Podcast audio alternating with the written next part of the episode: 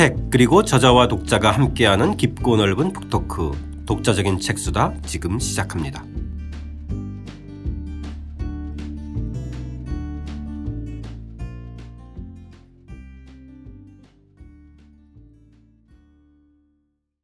장대익 선생님과 함께하는 울트라 소 시절 3부 초사회성의 그늘 오늘은 흑수저의 탄생 서열편입니다. 시작하겠습니다.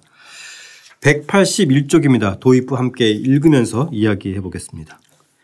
1998년 동계올림픽 개최지였던 나가노는 일본에서도 추위와 폭설로 유명하다. 그런데 더 유명세를 타는 곳은 한겨울의 야외 온천이다. 그곳은 인간만 사용하는 곳이 아니다. 일본 마카크 원숭이는 섭씨 영하 20도까지 내려가는 추운 환경에서 살아남는 특이한 방법을 개발했다. 바로 섭씨 40도의 야외 온천탕을 활용하는 것이다. 한겨울의 온천탕은 원숭이들에게 천국이나 다름없다. 그런데 이 천국을 모든 개체가 누릴 수 있는 건 아니다. 입장권은 이른바 상류층과 그 새끼들에게만 돌아가고 나머지는 우두머리 수컷의 엄격한 감시와 처벌 때문에 탕 주변에서 오들오들 떨면서 지내야 한다. 흑수저의 비애다. 참 이것도 놀라운 사실이네요. 네? 일본 마카크 원숭이. 예. 굉장히 그 비인간적이다 그럴 수도 비원숭이적인 건가요? 아니 우리가 온천을 그 일본하고 온천이 먼저 떠올리잖아요. 그렇죠. 뭐 네. 스시나 네. 온천 이런 건데 보통 온천은 우리가 개발한 것처럼 알려져 있잖아요. 음. 음. 근데 사실 기원을 따져보면 마카크 원숭이가 먼저 한 거겠죠. 아. 네. 왜냐하면 당연히 그렇겠죠. 네, 섭씨 뭐 영하 20도인데 얘네들이 어, 그 온천탕에 못 들어가면 정말 생존이 어려워요. 근데 음. 아무나 또 어떤 순서도 없이 막 들어가는 게 아니거든요. 그걸 잘 연구해 보면 로열 패밀리들이 일단 쓰고요. 기도가 있어요. 기도가 이렇게 해가지고 아 기도가 못 들어가게 하는 거죠. 어, 그것도 흥미로운 사실이에요. 예, 예, 예. 그건 완장찬 기도가 그렇죠. 예. 네. 입구를 막는 거죠 말하자면. 아. 그래서 이제 그 서열대로 음. 어, 할 수 있게끔 시간도 조절하고 어. 그래서 거기서 이렇게 아마 사진 그게 뭐 이렇게 토픽 같은 데 사진이 나오는데 이렇게 진짜 그 사람들이 온천에 가서 야외 온천에 가서 눈 감고 이렇게 조는 것처럼 똑같은 행동들을 합니다. 아, 그 동영상 있으면 흥미롭겠네요. 네, 제가 강의할 때는 보여드리죠. 아, 네, 동영상 있어요? 예, 아. 저는 그럼 여기서 궁금한 게요. 온천이 예컨대 뭐 한 10명 들어갈 수 있어요. 음. 10마리 들어갈 수 있어요. 음. 근데 원숭이가 한 100마리야. 네. 그래서 그런 건지 네. 아니면 온천은 음. 원숭이가 100마리가 있는데 온천은 뭐 100명 이상 다 들어갈 수 있어요. 여기저기. 그래도 이러는 건지 그게 궁금해요. 온천의 아. 크기와 관계없이 그래요? 아 좋은 질문인데 네. 동영상을 보면 온천에 스팟이 되게 많이 있어요 남아요. 여, 아 어. 음. 여유 여유가 있다. 있어요. 근데 그게 궁금했어요. 바깥에 오들오들 떠들 애들이 있어요. 아, 어. 아 그러니까 이컨대 네. 이제 원 원숭이 입장에서 봤을 때 제가 원숭이는 음. 잘 모르지만 네. 몇 사람밖에 못 들어가 몇 음. 마리밖에 못 음. 들어가 음. 그러면은 나름대로 조금 참을 수 있을 것 같아. 음. 근데 여기 여유 있고 저기 여유 있는데 자기 못 들어가게 한다. 그러면 그러니까 기도가 필요한 거죠. 못 아, 들어가게. 그래서 기도가 예. 있다. 예.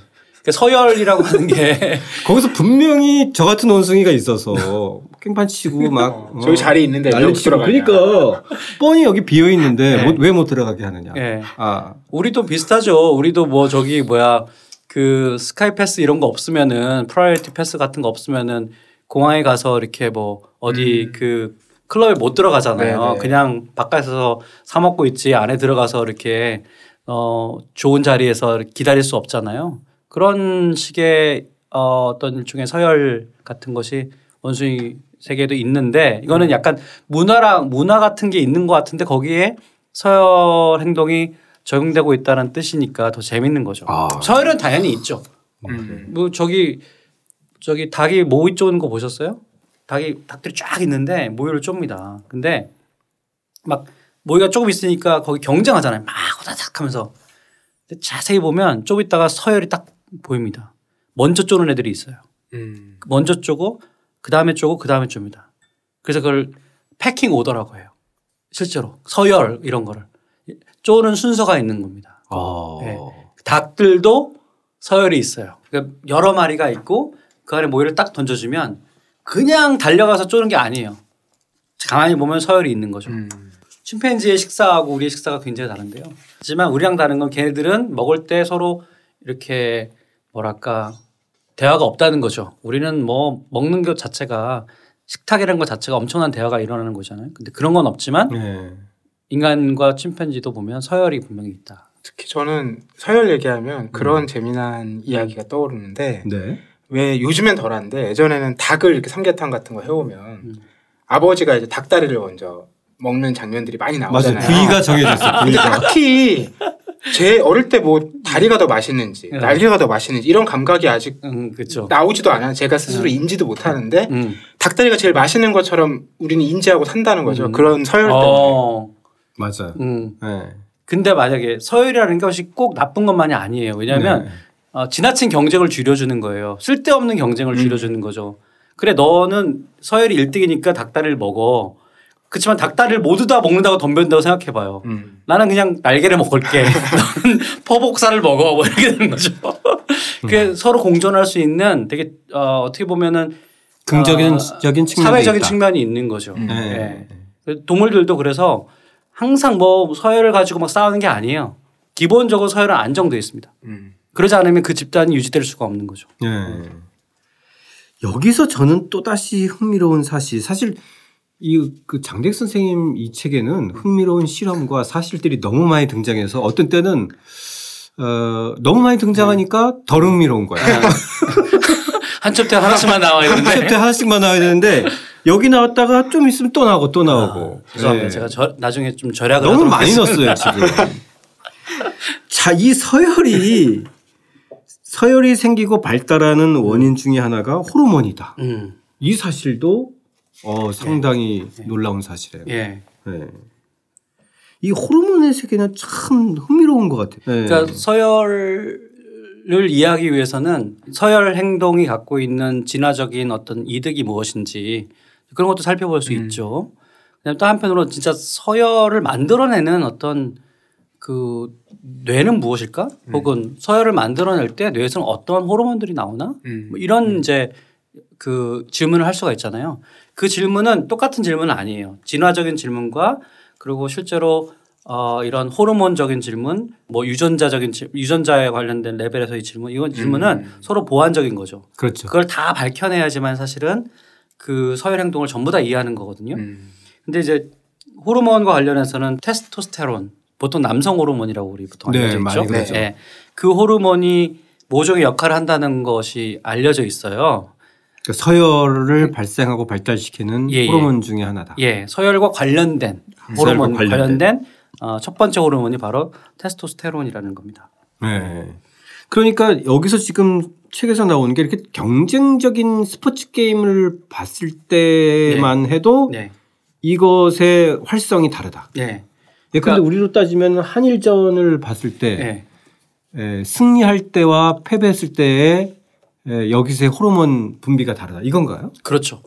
어, 한일전을 봤을 때 만약에 한국이 승리했다. 3대 0으로 이겼다 그러면 그날의 테스트 전, 전 국민의 테스트, 테스토스테론 레벨은 정말 피크치를 치는 겁니다. 아, 반대의 경우도 작용하나요? 그러니까 테스토스테론의 이 분비나 활, 이게 활성화되면 음.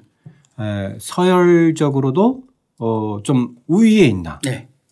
이런 궁금증이 예. 들거 아니에요. 그러니까 어, 실제로 지위가 높아지면 테스토스테론 호르몬의 수위도 높아지고요. 그 다음에 어, 수위가 높으면 지위도 올라가요. 그러니까 아, 이게 이게 서로 같이 공변하는 거죠. 음. 어. 그러니까 그러면 음. 일주일에 한 번씩 테스토스테론 주사를 한 번씩 맞는다. 예. 그럼 지위가 그 사람은 올라가네? 이제 그거를 하, 실험으로 하기가 좀 곤란하고요. 아, 그렇죠. 예. 근데 소는 해봤어요. 음, 소를 해봤더니 서열이 낮은 애가 있었는데 테스토스테론을 주사를 했어요. 그랬더니 얘가 올라가요 서열이. 음. 그러니까 뭐 서열 올라간다는 무슨 얘기냐면 얘가 어, 일종의 위기를 음, 잘 활용한다는 거죠. 그러니까 뭔가 그 게임의 논리에서 뭔가 자신감을 갖고 모험을 건다는 거죠. 더 공격적이고 네. 도전적이고. 네. 도전적이고. 네. 그래서 뭔가 서열을 위해서 행동을 해서 서열 올라가는 걸 음. 경험합니다. 네. 그러니까 그거는 인과적인 어 뭔가 있는 거죠. 그냥 단지 그냥 상관관계가 있는 게 아니라 인과적인 어 원인으로서 작용할 수 있다. 수치를 줄여주면 또 애가 쭈그러들면서 그러니까 말하자면 이제 좀 이렇게 활발하지 않고 그냥 이렇게 수그러들면서 음. 또 서열이 낮아지고 네. 이런 거로. 자, 이 테스토스테론과 서열의 관계를 기술한 대목 지금 스님께서 음. 방금 말씀하셨던 음. 185쪽의 두 번째 단락입니다. 함께 읽어 보겠습니다. 흥미로운 사실은 지위와 테스토스테론이 기랑 관계라는 점이다. 즉 지위가 높아지면 테스토스테론 수치가 올라가고 테스토스테론 수치를 높이면 지위가 올라간다. 가령 지위가 낮은 소에게 음. 테스토스테론을 주입하면 그 소의 서열이 높아지고 테스토스테론 수치를 줄이면 서열이 다시 떨어진다. 음. 테스토스테론의 변화가 어떻게 서열의 변화를 야기하는지 아직까지 명확히 규명된 것은 없다. 다만 테스토스테론 수치가 높아지면 과감하고 공격적인 행동이 더 늘어나고 그만큼 지위를 높일 기회가 더 많아진다는 사실로 미루어 보건대 간접적으로 양자의 관계를 추론할 수 있다. 음. 아, 이 남성 사회의 서열에서도 테스토스테론이 상당히 영향을 미치는군요. 그렇죠. 예. 근데 또 이제 그래서 공, 약간 공격성을 불러일으키는 호르몬 아니냐 이렇게만 생각을 했다가 더 실험을 해보니까 친사회적인 행동도 하게 만들어요. 네. 어. 근데 그때는 어떤 공격적인 경우, 것만이 아니라 예, 그, 뭐 예를 들어 뭐더더 나눠주는 거죠 사람들한테.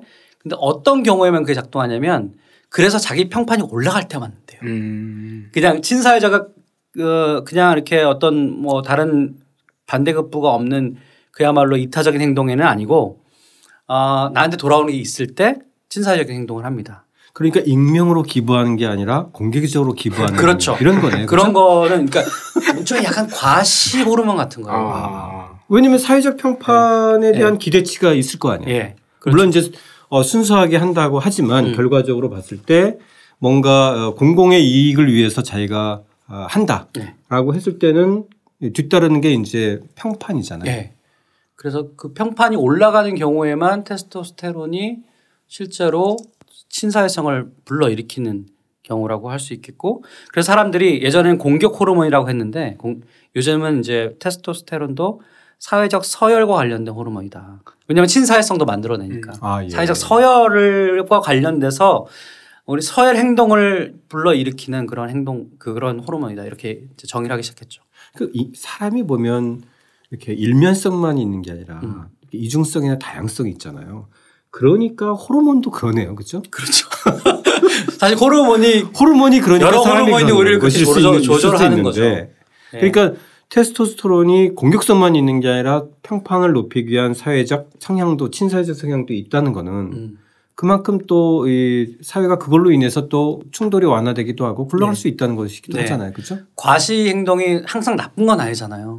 허세를 부르는 게 나쁜 게 아니라 음. 그래 오늘 내가 다 쏠게라고 할때 아, 그거야말로 뭐 상당히 좋은. 예.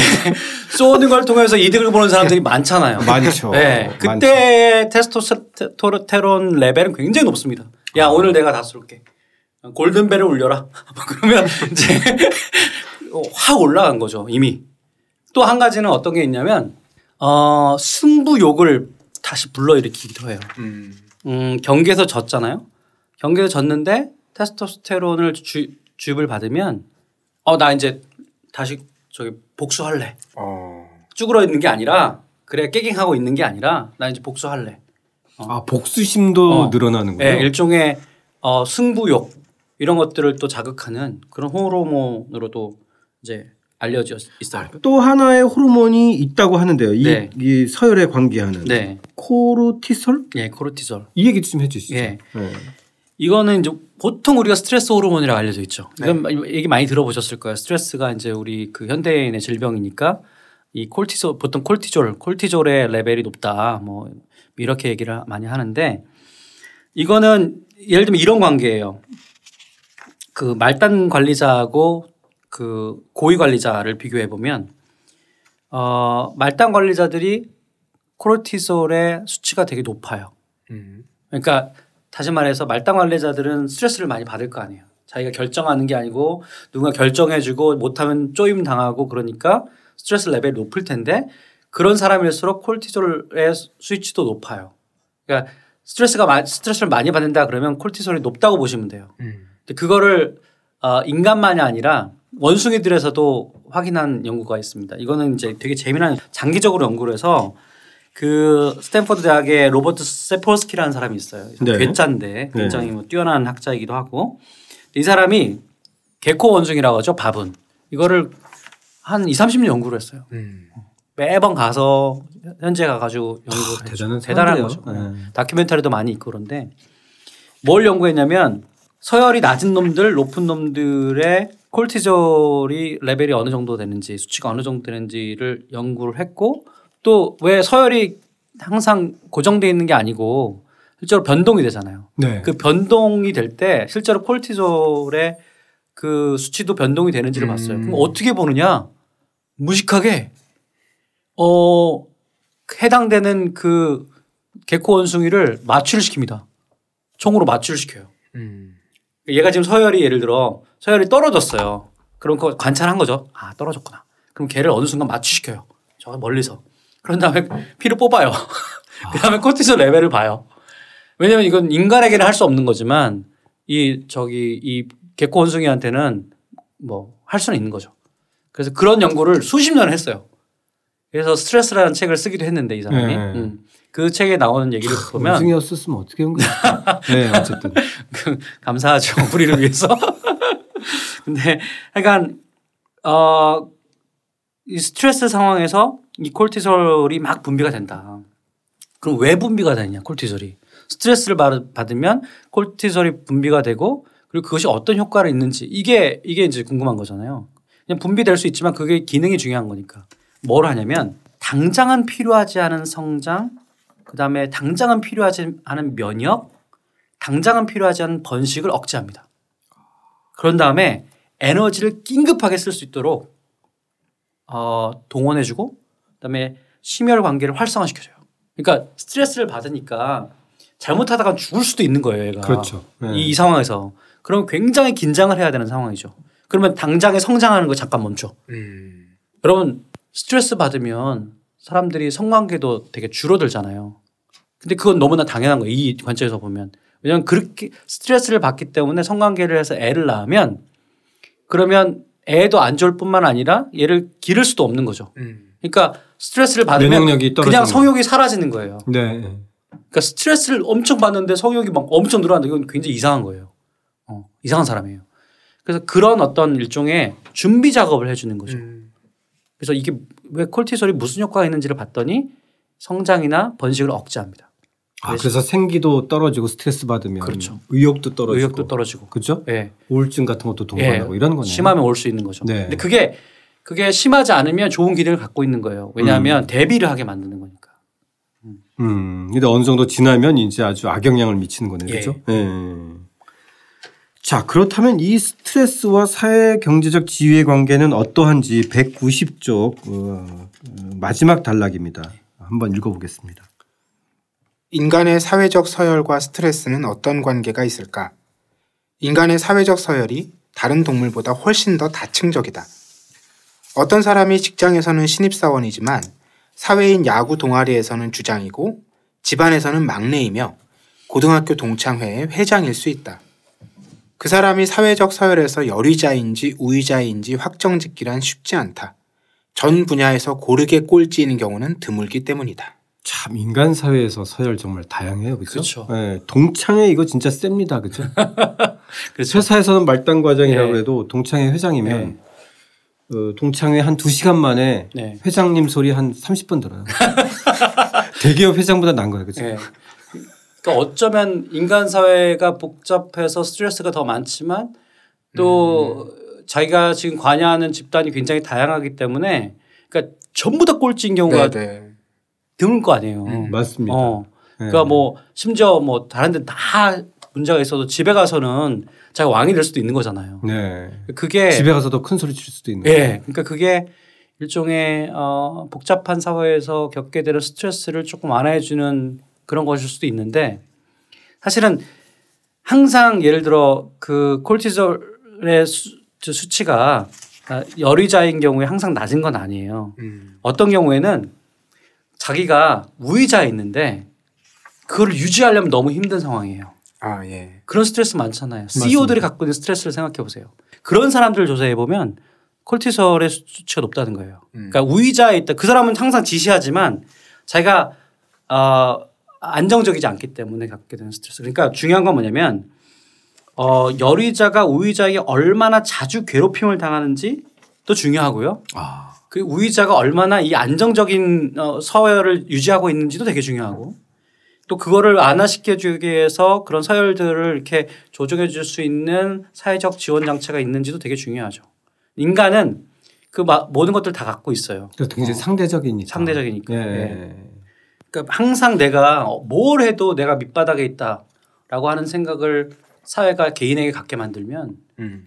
그럼 스트레스를 풀 수 있는 방법이 없는 거예요. 그런 사회는 안 좋은 사회죠. 어. 어. 자기가 어딘가에선 꼴찔지 모르지만 그래서 공부도 그런 거죠. 왜 우리가 학교에서 왜 학, 사람, 학생들이 이렇게 뭐 수포자를 만들고 다 자기 만들고 일부만 공부하게 만드느냐 서열을 딱 정하니까 걔는 그 서열에서는 나올 방법이 없는 거예요. 계속 그 잣대만 들이대면 학교에서 예를 들어 공부의 순위 뭐 수학의 몇 등부터 몇 등까지 이것만 정해 놓으면 얘가 콜티솔의 수치를 딴 데 가서 할 수 있는 방법이 없는 거죠. 근데 만약에 학교에서 음, 공부로는 내가 밑에서 몇 등이야. 운동으로는 내가. 아, 그렇죠. 저희 다닐 때는 그런 경우 많았거든요. 근데 축구 잘하는 친구. 맞습니다. 뭐 탁구 잘하는 친구. 그러면 자기가 여기서 자존감이 낮아졌다가 음. 스트레스를 받다가 여기 가서 풀어요. 네. 그러면 놀라운 또 연구 결과가 있는데 그러면 다시 리벤지를 합니다. 다시 그래 나 공부도 한번 해볼래. 음. 이런 회복력이 생기는 거예요. 아 중요한 거네. 네. 근데 그 경험이 없으면 영원히 꼴찌인 거죠. 나는 음. 방법이 없다 이렇게 음. 생각을 하는 거예요. 등수를 재는 잣대가 하나밖에 없다면. 네. 음. 그렇죠. 네. 네. 인간의 경우에는 일종의 이 스트레스를 생각해 보면 이제 가난이라고 하는 게 되게 대표적인 거죠. 가난은 어뭐 어쨌든 간에 여러 가지들의 안 좋은 결과를 만들어내니까. 네네. 네. 거기서 연구 결과도 있고 네. 이 SES라는 것을 예. 등장하는데 예. 그거는 잠깐 좀 이야기해 주셨으면 예, 예. 이건 되게 중요한, 되게 중요한 문제라서 예. 사회 경제적 지위 우리 가수 SES가 아니고 네. 사회 경제적 지위를 우리가 social economic status라고 해서 SES라고 불러요. 이거는 굉장히 학계에서는 아주 그냥 약자로 부를 정도로 되게 유명한 단어인데 이 SES하고 어 스트레스의 관계를 당연히 연구를 했죠. 그러니까 SES가 낮으면 당연히 스트레스가 많습니다. 네. 네. 근데 재미있는 것은 인생 초기에 SES가 되게 중요한 역할을 한다는 거예요. 그러니까 지금 현재 이 SES는 되게 좋을 수 있잖아요. 지금 잘 살아요. 음. 근데 만약에 우리 포근이 형님이 어렸을 때 굉장히 SES가 낮았다. 되게 음. 힘들게 사셨다 음. 그러면 나중에 어떤 효과가 나오냐면 어 건강에도 안 좋고요. 그 다음에 의사 결정도 되게 빨리 하고요. 그러니까 소위 말해서 여기 제가 쓰지는 않았지만 빠른 전략가로 살아요. 음. 음. 그러니까 왜냐하면 자기가 자원을 컨트롤할 할 수 없다고 생각하는 거예요. 그러니까 우리 부모님 세대들이 음. 어렸을 때 그 전쟁과 가난을 겪다 보니까 나중에 여유가 있어도 꼭 옛날처럼 사시잖아요. 맞습니다. 그래서 그게 지금 부자인 경우 지금 넉넉한 게 중요하지 않다는 주, 그거 그것도 중요하지만 놀랍게도 어렸을 때 음. 그걸 이제 한 다섯 살 정도까지 얘기하거든요. 다섯 살 때까지의 그의 SES가 어느 정도 됐느냐. 이거를 요즘 연구를 해요. 그러면 그게 현재 나에 엄청난 영향을 준다는 거예요. 이 제 책에 나온 연구에서도 수녀가 그런 대표적인 경우잖아요. 수녀가 어렸을 때 이렇게 수녀원에 가기 때문에 음, 수련에 들어가서는 거의 똑같은 환경이잖아요. 그렇죠. 같은 조건에서 같은 조건에 살고 있잖아요. 네, 같은 걸 먹고 같은 걸 입고. 근데 같은 곳에서 자고. 수명도 다르고 그 다음에 질병에 걸리는 것도 다르고 약간의 의사 결정하는 방식도 달라요. 그걸 봤더니 어떤 거와 연관 관계가 있냐면 수녀가 어렸을 때 다섯 살 때까지의 어떤 환경 속에 살았느냐가 되게 중요하다는 겁니다. 음. 이게 어 말하자면 내재돼 있는 거예요. 그런 다음에 지금 환경이 좋아도 그것은 여전히 발현되고 그 환경 중에서 지금 말씀하신 SES 즉 사회 경제적인 조건 특히 경제적인 가난이 굉장히 큰 영향을 미친다. 예. 그러니까 어렸을 때일수록 우리가 어떻게 어떤 의미에서는 더 큰 보살핌이 필요하죠. 네, 네. 뭐 나중에 크면 잘 될 것이다 이렇게 음. 생각하지 말고 어렸을 때 이들을 얼마나 어, 풍족하게 충분히 잘 키우느냐가 그 사람을 여유 있게 만들 것이냐 음. 아니면 급하게 만들 것이냐 결정한다는 거죠. 그렇기 때문에 그 절대적 빈곤의 퇴치와 네. 상대적 빈곤의 네. 해소 네. 네. 이게 사회적으로 되게 중요한 과제잖아요. 그러니까 우리 그렇죠? 우리 전쟁을 겪었던 세대는 SES가 다 낮았죠. 네. 그러니까 사실은 여러 가지 문제가 나오는 거예요. 음. 어. 뭐 장점도 있죠. 빨리빨리 이런 거 우리가 장점도 있지만 그 빨리빨리라고 하는 것 자체가 전략인 거예요. 음. 생존 전략인 거죠. 그 부분이 이제 어, 우리 생각해 볼 수 있는 거고요. 예. 이 상대적 빈곤을 이야기하는 불평등과 스트레스에 관해서 192쪽에 예. 수록된 거 한번 읽어보겠습니다. 스스로를 가난하다고 생각하는 경향은 한 사회의 소득 불평등과 관련이 깊다. 부자와 가난한 자의 격차가 큰 사회일수록 제한된 자원이 한쪽으로 몰리기 때문에 사람들 사이의 신뢰, 호혜성, 친절, 공동의 목표 지향성이 낮아진다. 전체 100에서 소수가 80을 갖고 나머지 사람들이 20을 나눠야 하는 상황을 생각해 보라. 더구나 이런 불균형 상황을 나머지 사람들 모두 알고 있다고 해보자. 인간의 비교 본능은 폭발한다. 물론 이런 사회일수록 필요할 때 끌어들일 만한 사회적 자본의 규모도 작을 수밖에 없다. 이때 사회적 지원을 충분히 받지 못하는 개체는 개코 원숭이든 사람이든 코르티솔이 과다하게 분비된다. 음. 뭐 한국 사회를 그대로 묘사하시는 입장 같은 느낌이네요. 네. 네. 음. 사회적인 소득 불평등 이게 가장 큰 문제. 예. 우리 우리가 뭐 언제 다뤘지만 비교 본능이라고 하는 거 네. 그것도 굉장히 본질 그 본능적인 것인데 여기서 사회 자본이 적을 때는 그거를 뭐 이렇게 어 서로 무마해 줄 수 있는 방법이 없잖아요. 그러면 계속 계속 80%는 콜티솔 레벨이 높은 거죠. 스트레스 음. 속에 사는 거예요. 네. 이건 좋은 사회가 아니죠. 음. 그러니까 이제 선생님도 그 쓰셨지만 호모사피엔스의 전체 역사에서 보면 이런 식의 불평등이 없었던 사회가 훨씬 더 길었잖아요. 그죠? 맞습니다. 네. 네. 요거를 사람들이 정말 그런가?라고 의문을 많이 제기하세요. 왜냐하면 더 역사라고 하는 것은 늘 발전하는 거라고 사람들이 생각하는데 어, 인류학자의 놀라운 발견 중에 하나는 수렵 채집기에 오히려 평등한 사회였다라고 음. 하는 겁니다. 그 수렵 채집기에는 생각을 해보시면 그렇게 먹을 게 많지 않았기 때문에 사냥을 해서 대체로 그냥 공동으로 나눴어요. 뭐 사냥을 잘하는 사람이 조금 더 가져갈 수도 있을지 모르지만 현장에서 먹어야 되죠. 음. 현장에서 먹어야 되니까 뭔가 쌓을 수가 없어요. 네. 축적할 수가 없어요. 근데 정착을 하고 불을 어, 통제하고 정착을 하고 막 이러면서 이제는 사냥을 해가지고 와가지고 그다음에 경작을 해서 축적을 하게 됩니다. 보관을 하게 되죠. 음. 그러면서 이제 서열이 생기는 거예요. 그 전까지는 그 서열이 생길 틈도 없어요. 이 서열이 생기게 되고 그때부터 이제 금수저, 흑수저가 생기는 거라고 볼 수 있겠죠. 크리스토퍼 보엠이라는 인류학자가 어떤 얘기를 재미난 얘기를 했냐면 예전에 서열이 일단 예전에 서열이 없었던 건 뭐냐면 누구나가 이제 어떤 무기를 하나씩 가, 가질 수 있었는데 침팬지는 생각해 보시면요. 침팬지는 어, 투척을 할 수가 없어요. 구조상. 음. 이 신체의 구조상 예를 들면 아, 스트라이크를 던질 수가 없어요. 근데 우리 인간은 일어서서 스트라이크를 던지거든요. 목표를 향해서 던질 던지죠. 수 있는 거죠. 예. 그래서 음, 누군가가 힘으로 제압하려는 그 독재자가 생겼을 때 수렵채집기에 그걸 제압할 수 있는 반대가 있었던 거죠. 그 음. 반대의 테크놀로지가 있었던 거죠. 그게 음. 뭐냐면 어, 멀리서 투척하는 거예요. 멀리서 투척하는. 그래서 그 그러니까 못된 대상이 있으면 예. 멀리서 돌을 예. 던질 수 마치 있다. 맘보스를 잡, 잡듯이 누군가가 다 가져가려는 어, 그 음. 지도, 지도자가 있으면 가만히 놔두지 않았다는 거죠.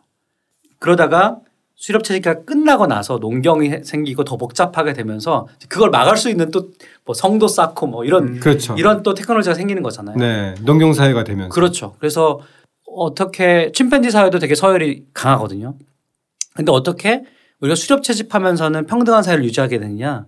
수렵 채집하면서 근근히 먹고 살면서 그런 독재가 나왔을 때 그렇게 돌팔매를 함으로써 그런 독재를 막았다. 그래서 평등한 사회가 왔었고 그 다음에 농경하면서 이제 인간이 이런 불평등이 들어오게 됐다. 이게 크리스토퍼 오햄이라는 사람이 주장해요. 되게 아, 흥미롭죠. 흥미롭네요. 네. 보통은 반대로 생각하는데 네. 네. 다시 그, 그 음. 기간이 뭐 1, 2만 년이 아니잖아요. 어, 수렵 채집기는 19만 년 19만 정도. 년 정도 네. 되잖아요. 그다음에 1만 년 농업. 농업하면서 다 망한 거예요. 그러니까요. 문명은 다 어디로 간 거예요. 그러니까.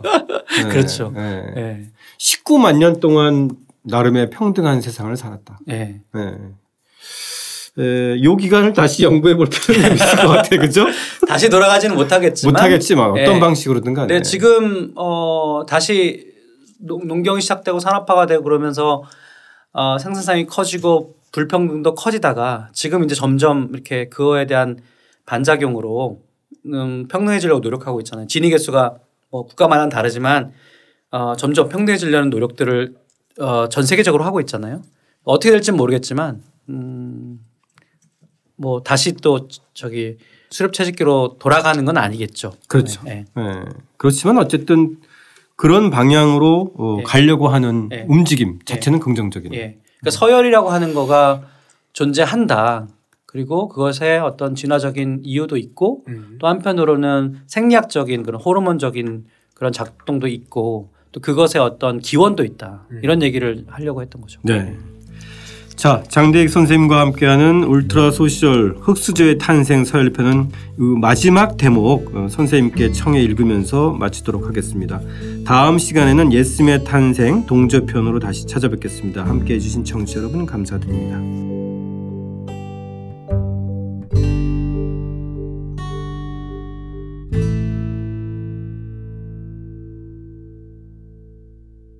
하지만 농경 생활을 시작하면서 모든 것이 흐트러졌다. 농경은 잉여를 만들어냈고 그 잉여는 초기 농경 사회에서 우위를 점한 소수에 편중되었다. 편중된 잉여 자원은 계층 간의 고를 더욱 깊이 만들었다. 힘에 의한 지배를 막았던 치명적 무기는 우위자만을 위한 법규와 제도 앞에서 무기력해졌다. 다시 침팬지의 지배 서열 사회로 회귀한 것이다. 농경 시대 이후 인류는 사회 정치적 체제를 통해 불평등을 더욱 공고히 다져왔다. 다시 평등의 세계로 나아가려는 염원은 최근 몇 세기 전부터 비로소 불타오르기 시작했다. 하지만 농경사회가 만들어낸 불평등의 관성은 여전히 막강하다. 과연 금수저의 멸절을 목도하는 날이 오기는 할까?